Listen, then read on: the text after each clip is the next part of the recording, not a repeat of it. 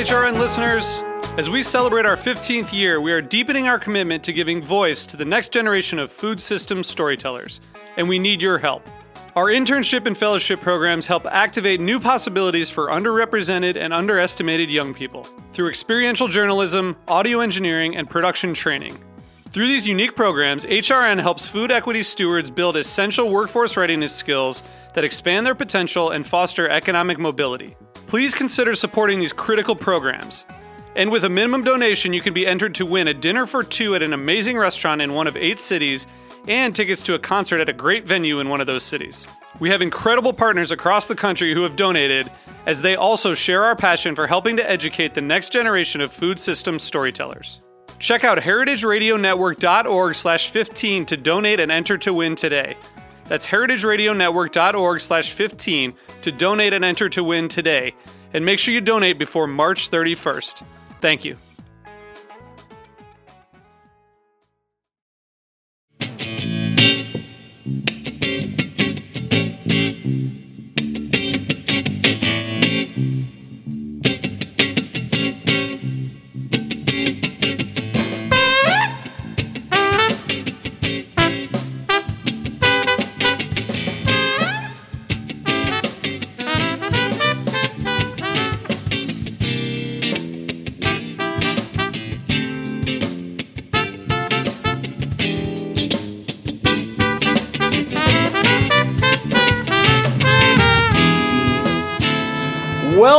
To the Grape Nation, your weekly wine journey. We are broadcasting live from the Heritage Radio Network TP at the Charleston Wine and Food Festival in Charleston, South Carolina. We have a distinguished panel of guests. Our guests are Eric Asimov, Doug Flamer. Doug, did I get that right? I... Flemer. Doug Flemer, and Courtney, Courtney Mailey. Doug is the proprietor of Ingleside Vineyards, one of Virginia's oldest and largest wineries. Ingleside makes over 18 types of award winning wines from estate grown grapes. Doug has also shaped, helped shape um, the wine industry in Virginia. He's the past president of the Virginia Wineries Association and a bunch of other important organizations. Courtney Mailey is the founder of Blue Bee Cider, Richmond, Virginia's first urban cidery. Courtney left the corporate world. I guess you threw your arms up and said, that's it. And she started Blue Bee 2012, 2013. Okay. And we also have Eric Asimov. Eric Asimov is a friend to Heritage Radio and has appeared on a bunch of shows. Eric is the chief wine critic of the New York Times. His columns appear weekly as The Pour. Eric recently published a couple of books How to Love Wine, a memoir and manifesto, and Wine with Food, Pairing Notes and Recipes from the New York Times. Those books, of course, are available on Amazon and at uh, all booksellers. So I want to thank everyone for joining us Doug, Eric, Courtney. Um, welcome to the show. So let me get started with uh, Doug and Courtney. So I guess the festival goes out of their way to feature and highlight Virginia winemakers. You know, there, there's enough beer and wine and liquor but amongst that, you know, as Virginia, and geographically, you know, we're not that far away. Um, so, you've been coming here how long, Doug? I mean, We've been down. I think this is our sixth year. okay, Um, ever since the Virginia Wine Marketing Office decided that Charleston was a good place Good for us to go. right. And Doug, you're sort of like the OG of Virginia wines. You know what that is? Uh, no, I don't. All right, should I tell him, Eric? OG is original gangster. That's the guy that was think you there have to first. tell me, too. Okay. That's the guy that was there first, did it, still doing it, and everybody looks up to him. And you know, you you've sort of earned that designation. Now, Courtney, on the other hand, Courtney is sort of part of the new breed. Courtney, you just quickly, you worked in the corporate world Yes, in finance economic development. ep- economic development, and something drove you to throw your arms up and say, "I'm not doing this anymore." yes, well, and I, I knew that pretty much the first month that I started working in the corporate world, but I had some student loans to work my way through before I could give it all up. Right? And I know you come from a wine family. My uncle is one of the founders of Walla Walla Vintners right in Washington. Washington State. Mm-hmm. So fermenting stuff or you know bottling stuff wasn't foreign to you. But when did you hatch the idea that you would leave and start a cidery? Well, I I was about to turn 40, so a seminal birthday, and I decided it was time to stop doing what I didn't want to do anymore and start doing what I did want to do. And I actually had a conversation with Uncle Miles the summer before I threw it all into the air. And I knew that I didn't want to make reds because he was doing really Right. well with that. And Virginia already had a lot of whites. So, what kind of a wine are you going to make if you're not going to make reds or whites? And ultimately, I chose cider, which is a wine, but it's made with apples instead right. of grapes. And we'll talk about that in a minute. Yep. But you did something interesting. Mm-hmm. You know, when you think of cideries, you know, they're upstate New York, they're in Vermont, they're in Washington. You mm-hmm. decided to open a cidery pretty much in and around downtown Richmond, right? Yes. So you're growing some grapes and contracting some grapes?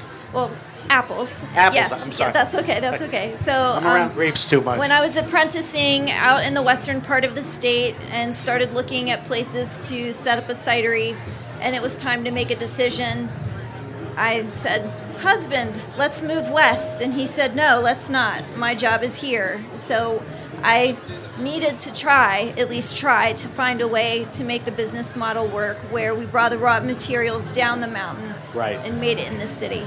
You wanted to be closer to the market. Yes. I mean, where you serve and hold exactly. the cider, you exactly were right there. right. So, that's it turned why. out to be a really good decision. Right. And Doug, you're sort of the opposite. I mean, you've been you've been on that property way back before the 80s. I mean, why and how did you get started quickly? Yeah, well, we have quite a family history on the property where we are. Um, been there since 1890, my family, not me personally, but um, and I'm actually second generation. I was going to say you look good. Well, my father had the idea to start a, a winery in Virginia, and this was in the late 70s when there were four, five, six wineries. Uh, we started uh, officially in 1980, there were eight wineries. I think now they're up to 280 some. So it's been quite a growth. But um, although my dad had the idea, he enlisted me to, to do the grunt work. And so I've been there from the beginning and loving it. I even met my wife at a wine event, uh, so I feel like I'm pretty much a, a wine geek all the way through.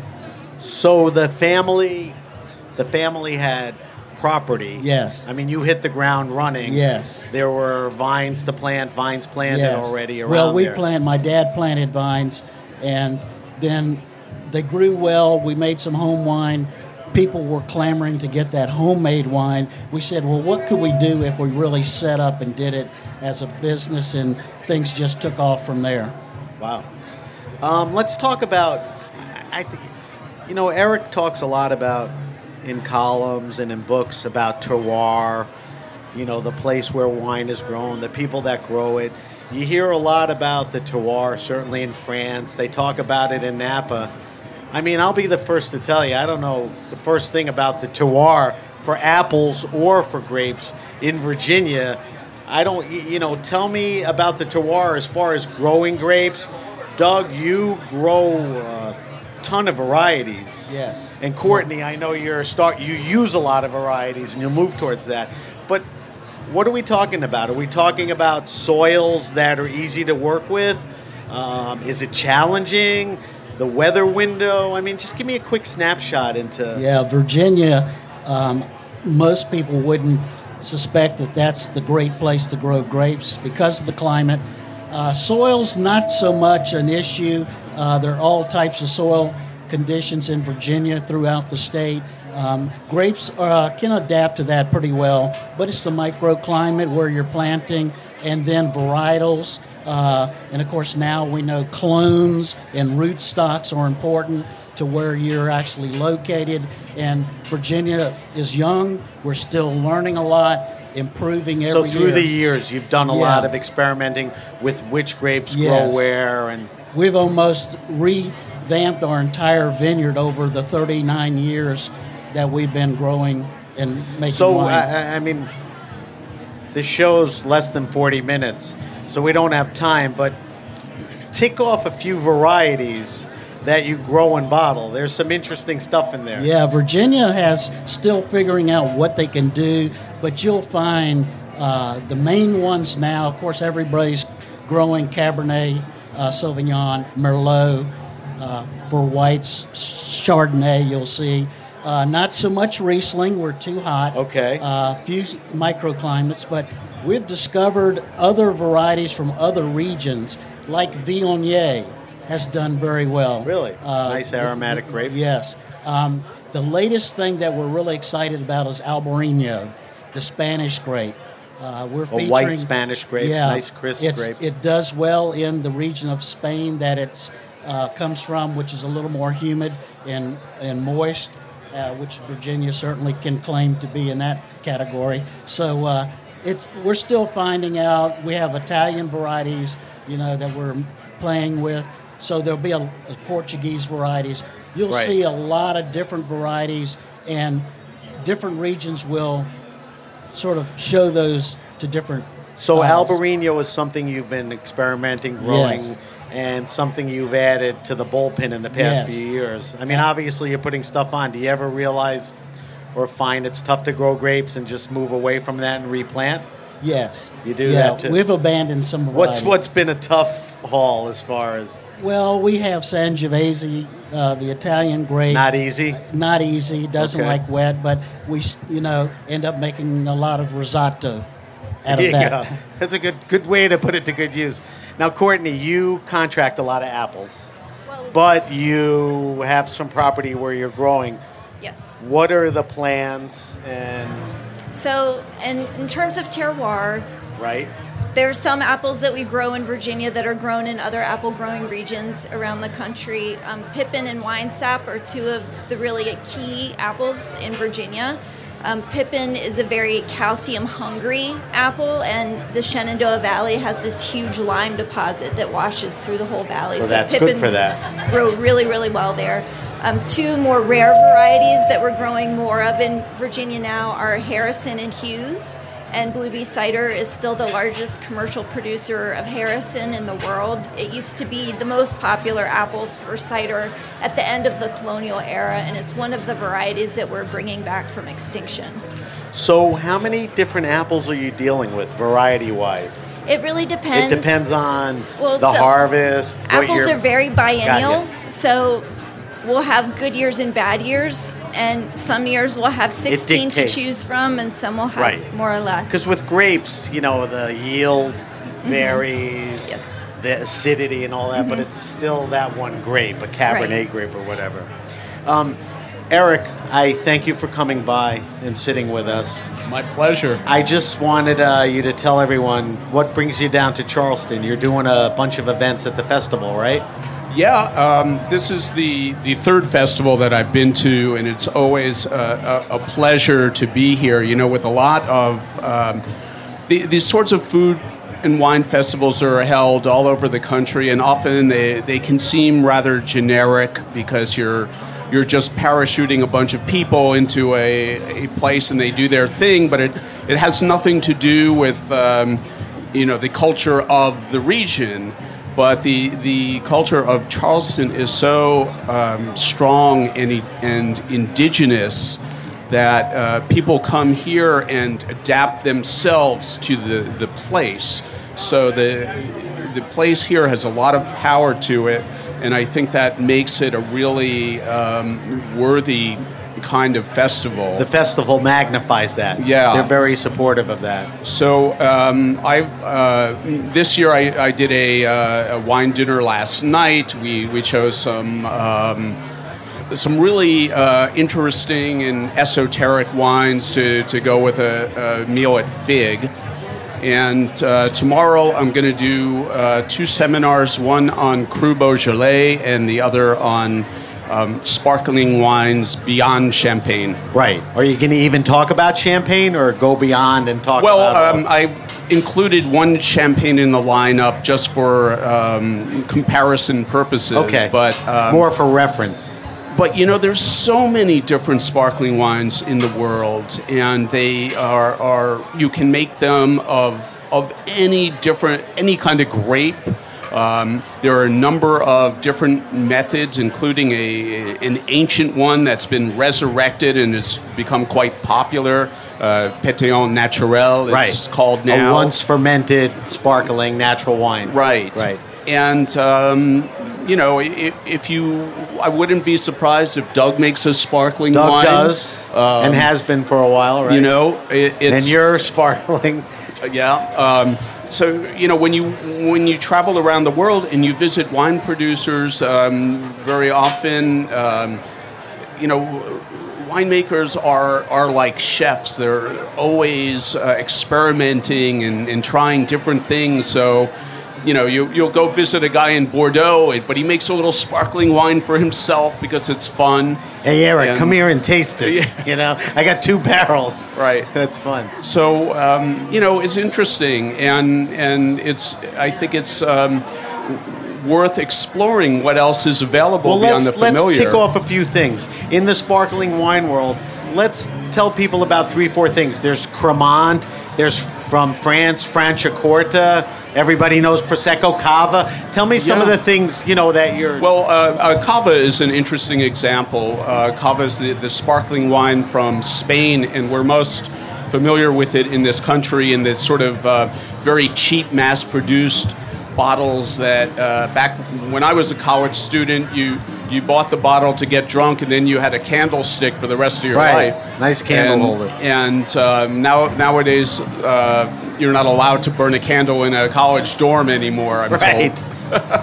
But um, uh, you know, in the in the last few years, um, we've seen some uh, really super serious cava producers who are not just um, you know rolling out millions of bottles, but are taking great care in their vineyard um, because they've got a, a set of grapes that are. Uh, the main run- one, Xarel-lo, is virtually grown nowhere else in the world. Right. And you know, there was a, a time when um, cava producers were replacing Xarel-lo with, with Pinot Noir and Champagne and Chardonnay in, in imitation of Champagne. But um, the best ones are now emphasizing their own indigenous Indigenous varieties. grapes, right. And, and of course, cava is made with the champagne method. So if you put a lot of care into it, you can make a, a really um, good sparkling wine and uh, show off the, the qualities of these grapes and this uh, land. And so I found some really interesting cavas and, and uh, So let's get specific for a second, because there's some good mass market cavas that are not a bad value for low teens, 12, Yes. 13. I think you're talking about a little more artisanal, but not that much more. but even you know give some me of a the give me a maker or two. um, uh, Z Blanc, uh, a- excellent. Uh, Cremona, uh. Uh, And retail, we're talking. well, they can go anywhere from you know fifteen or twenty dollars for the the. Um, the entry level, Entry level. wine, and but you also see some. You know, you can find some cavas that go into the three figures because of uh, Right. You know, those are made in very small quantities, and you have to be really a, a you know a cava uh, Right. aficionado to to check those out. But you know, it goes way beyond. Right, but there's a um, lot of good product yes uh, in the Yeah, yeah. entry and right above that. Yeah. For sparkling wine Um, with the same experience. I want to in- jump in- to. Go, no, finish your thought. No, it's just to say we'll, we'll also be tasting in this seminar. Um, uh, we'll be doing a, a txakolina from Spain, uh, from the Basque Spell that for everybody. Can you? I, maybe I said yeah, Oh, but it starts Well, with an X, you know, right? Luckily, there's a number of ways of, of spelling it and, and of pronouncing it, so uh, it depends which So way it's you called go. but Txakolina, it yeah, starts T- with a- T X A K O L I N A is the Basque version. Um, we'll also have a really good Lambrusco from uh, from Italy. That's A another very fun kind wine. of wine that was um, you know despised and discarded, but but now we're getting really good um, kind of farmhouse uh, varieties of, of uh, Lambrusco that are wonderful. Um, we'll have a, a Pétillant Naturel. We'll have. Uh, I think it's an underappreciated wine. It's great with pizza and other Yeah. food. Yeah. I think if you bring it to a dinner or serve it to friends, they're like, "What is this?" You know. Right. And there's some crappy stuff, but again, you know, there's some good entry level and some good makers. So, Txakolina, Lambrusco, Cava, little champagne you mentioned. Give me one other yeah, we'll one have we should be uh, a, a, a Pétillant Naturel Pet and, Nat. and a sparkling Vouvray. Vouvray from the From Loire. the Loire Valley, Is that a Chenin-based wine? The That is a, a entirely Blanc. Chenin based. That's something people should look out to. Um, I want to jump quick, quickly to Cru Beaujolais, which you're doing a tasting. I, I don't know if it's me, but all of a sudden it's like my favorite wine. It's delicious. The price is incredible. It's a great food friendly wine. I, I'm, I'm saying everything you should be saying. Um, there's some terrific makers. What is it about Cru Beauj- Beaujolais now? Are, are they getting their recognition? Is it Well, better stuff? it's a, a, a number of things. Um, you know, if you looked at, at the Beaujolais region 15 years ago, it was in um, serious crisis. And the major reason for that was the, um, the worldwide popularity of Beaujolais Nouveau. That if you- Thanksgiving if crappy you remember this, juice? uh, this uh, Beaujolais Nouveau f- phenomenon, uh, you know, from the 1970s. This was a, a, a harvest, a local harvest treat. Um, after, after the harvest came in, the, um, there would be a big party for the winemakers and all, all the people, and they would drink some of the local wine from the harvest, and it would just be a newly formed you know, on the cusp of being juice. And, and you know, it's just a joyous tradition. Uh, Georges Duboeuf primarily transformed that into a worldwide phenomenon by mass producing this wine and the compromises required um, in the mass production, uh, buying, buying grapes before they were actually ripe.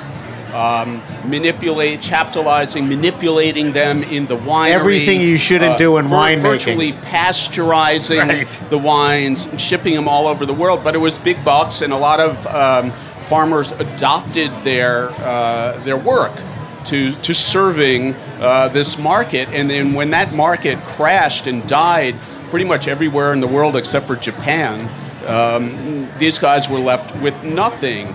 Um, you know, meanwhile, the, the reputation of Beaujolais was of this just uh, simple, you know, kind of knock it back wine, which is which is fine, and Beaujolais does that wonderfully. But it can also be a more serious wine, and um, especially when you when you get grapes from the best terroirs in the um, the ten cru regions in the north. Let's remind people Beaujolais Yeah.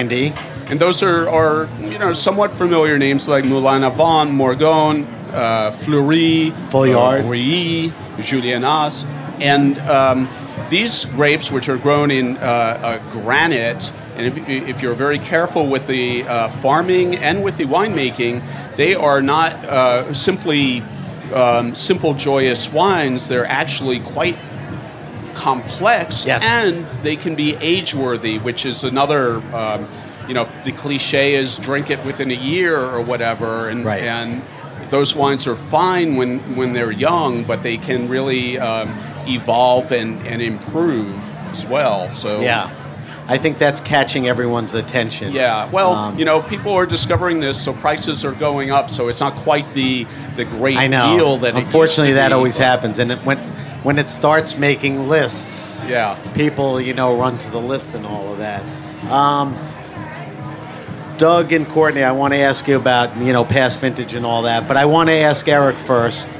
We're not that deep into the year yet, so quickly, when we look back to 2017, is there any trend or thing or wine or something that you know happened that you know really resonated or you know got you thinking? Was there an event, a wine, a breakthrough?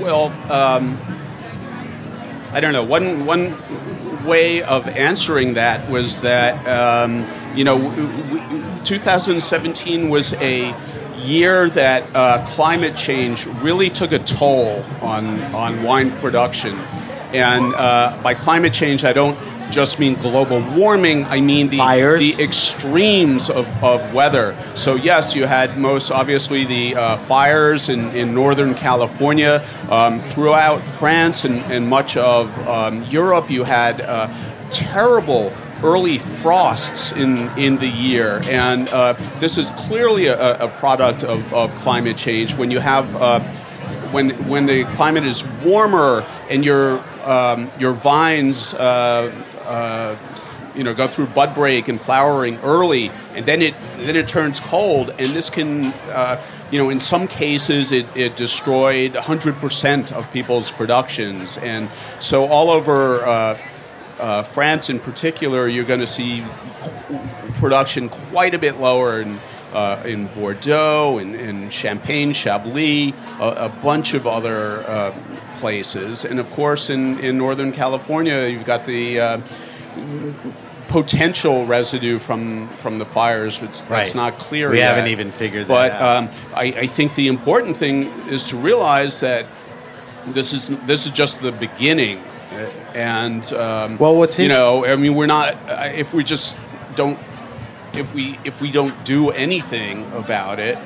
Um, I don't know what we can do at this point anyway, but if we just like give it all up, um, you know, we have to be prepared for, for major changes in in. You know, I. I asked you the question, and it sort of alluded to, you know, what was the hot wine, what was the hot trend, what was the hot region, You know- and and interestingly, you know, you gave a very important answer, which affects you know everyone, farmers, consumers, and all that. it does. If people don't get a sense of how global, you know, warming climate change is affecting a particular product, you know, they don't realize what's going on, and and I guess you're right. You'll see it in crop yields, pricing, availability, and all of that stuff.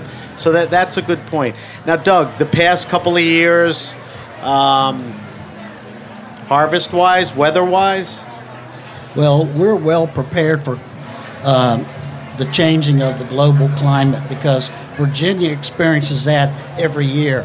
You know, warm spring, late frost, particularly uh, even with apples. I know Courtney has to s- suffer through every spring whether they're going to lose their crop. So we, we get variable weather, and so we're pretty prepared for for that. Uh, so it's but- happening, but it's and, not. And every harvest is different. Yeah. You know, the rains can come uh, because we grow so many varieties. It it uh, gives us a little bit of a uh, of a break that we not all everything in one basket. So usually something will come right at the optimum time each Right. year, so we can salvage a good harvest. right. And what about with apples? I mean, Well, easier, apples have apples have a longer period of bloom. less sensitivity. Do you well, think? Well, so we it- have early bloomers, regular, and late bloomers, and the wine grapes tend to be more in a narrower window. So we have a little bit more, I guess, room to play. If the early bloomers get snapped, we'll have late bloomers. Right. Um, Eric, I wanted to ask you in your last article in the Pour this week, you talked about Pomerol as a region, and you'll help me steer it. I, I think I understood it, which is, you know, arguably one of the most famous regions for famous wines, Petrus and all of that. But I think what you got into was even regions like that, there are vignerons, winemakers that are making, you know, terrific wines that are not necessarily the most expensive. And, you, you know, I don't know if people look beyond the big guys. So, two questions. I want you to talk a little more about that. But is there a story like that, you know, in every region? I mean, I realize Bordeaux is sort of. Is there a story like that in Burgundy where there's the trophy guy, but in the background? Yeah, um, I mean, there's two parts to that question. Um, you know, every region has its kind of uh, famous um, uh, leaders, emblematic producers, and, and so on. And, and um, there are always people that are, are uh, relatively unknown or undiscovered, and um, you know it's great fun when you can find uh, uh, people like that and and and uh, give their wine some exposure. But um, what particularly interested me in um, in Pomerol was the contrast between the um, the usual formula in in Bordeaux, which. Um, you know, is a, a huge and important region, but in many in, in terms of status, with many um, younger people, with many people in the uh, wine trade, sommeliers and, and uh, so on, has kind of nosedived uh, in in Really? in this um, century because. Uh, the the emphasis in Bordeaux has uh, well, Bordeaux has eventually essentially become a luxury good in many people's eyes, and and they've embraced the the um, the marketing uh, elements of it. And if you look at at um, you know Champagne is a very, is a good analogy. Um, the the big houses in Champagne among the the the cutting edge wine people have.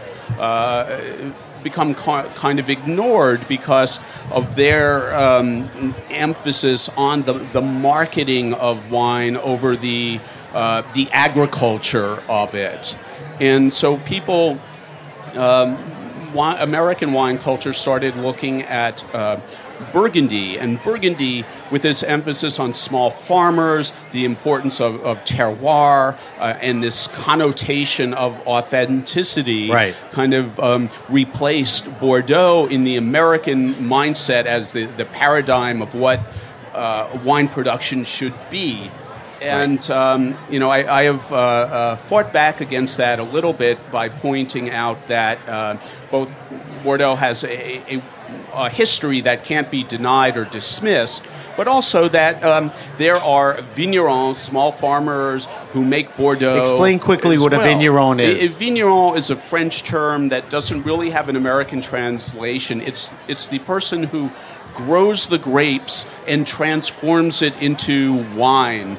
And, and Grower and maker.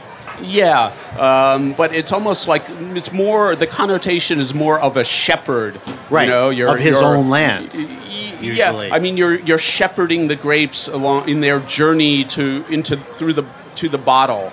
Right. So it, it you know winemaker has a little bit of a um, you know an industrial uh, suggestion to it. Your your your Right. your Good uh, point. pro, your factory, but Good um, point.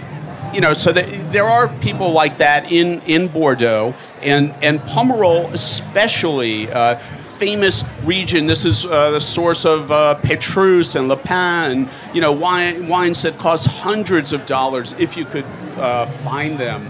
Um, but it also, but all of these are small family estates. They have not become the sort of property of, of, of multinational corporations or uh, Right. you know luxury goods executives who who, who want to own a chateau somewhere. Um, and so there's a, Will they survive? I mean- I called it a, a the Burgundy of, of Bordeaux, Right. which they, they don't really appreciate, but it, it captures the sense. Will it survive? Um, you know, that's a really good question Because they're not marketing heavily. That's not where they're focusing. Um, No, and their land is super valuable. And what happens in, in family estates in this situation when you have to pass it on to a, a new generation, this is beginning to happen in Burgundy too. Um, you know, unless you've prepared really well far in advance, you have uh, enormous amount of inheritance taxes to, to pay, and and French law requires the property to be split among you know siblings, and you might have family members who just want to cash out. So it becomes very much of a uh, difficulty, and it's really. Um, I mean, not to put it in, in political terms, but it's an income disparity issue. Right. When something uh, uh, is of great value, um, uh, prices just rise to that to that level, and you know the people for whom money means very little are the ones who move in.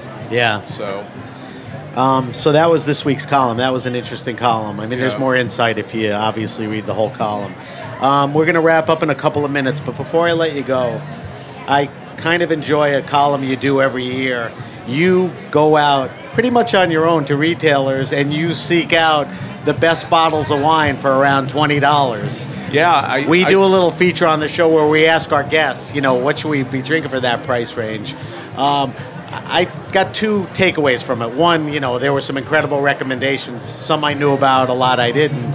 But you make a point about buying wine in a price region that, regardless, like 10 bucks or less, it's just going to be crap because how it's made, you got to kind of raise the bar a little, and the experience is so much better. And, you know, here's at least 20 examples. Talk Yeah. to me a little about that. Well, you know, it all it, it goes to uh, price. Uh, uh, it goes to the definition of value.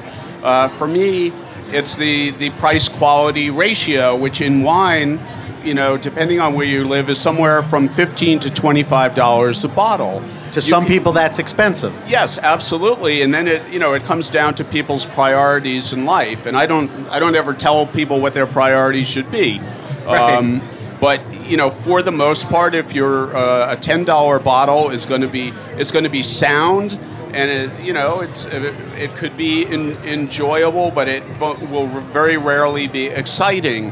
And if you just want a, a pleasant um, alcohol delivery system, uh, that that's fine. But if you're interested in something more, some uh, wine that, that speaks of a place that has a little bit of excitement to it, um, and you're willing to spend just a, a little bit more money, uh, your pleasure will increase exponentially. Not that much more, which No. is kind of the point, and Yeah. the experience, like you said, is in- exponential. you know, in this level, you're not getting so many mass-produced wines, or, or um, you know, I, I call them processed wines, which is the, uh, you know, the analogy to processed foods.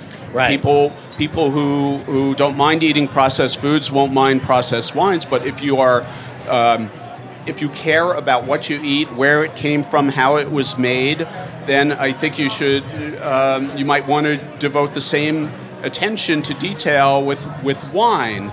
And Right. you, you might agree. spend a little bit more to get your food from a, a farmer's market. Organic. It's worth a little bit more to, Grass-fed. to get your wine from a, uh, a producer who is really scrupulous in agriculture and, and uh, not manipulating it in, in, the, um, in the winery. I agree. Now, we're going to wrap up, but if people did not see the story, they can go online and they could look up that particular article, the $20, right? Where would they Oh, go? yeah. Well, uh, nytimes.com Okay. has, um, you know, So your my, starting my place. columns uh, going back forever, it seems. Right. So if, if Yeah. you want to read any of Eric's um, work, current column or back, just go to New York Just Times. go, go to Google. Go to Google. Yeah. Put in Eric Asimov, $20 bottles of wine. All right, we're going to wrap up. Um, Doug, if people want to know more about Ingleside Vineyards, where's the best place? Because not everybody lives in Virginia, not everybody gets by there, but hopefully we piqued a little interest. So if people want to know more about Ingleside, where do they start? I, would say start with Google. start with Google. up. God, have things Look us up right? online, and Damn it. we'll have a nice website that'll get you started. And uh, we'd love to have people come visit. And you have a tasting room and all that, Uh, right? yes, Okay. yes, yes. So go to Ingleside, um, go to Google. And Courtney, you are in Richmond. Like I said, you're in Urban Cidery. If people want to know more, get more information about Blue Bee BlueBeeCider.com. Cidery. I knew that.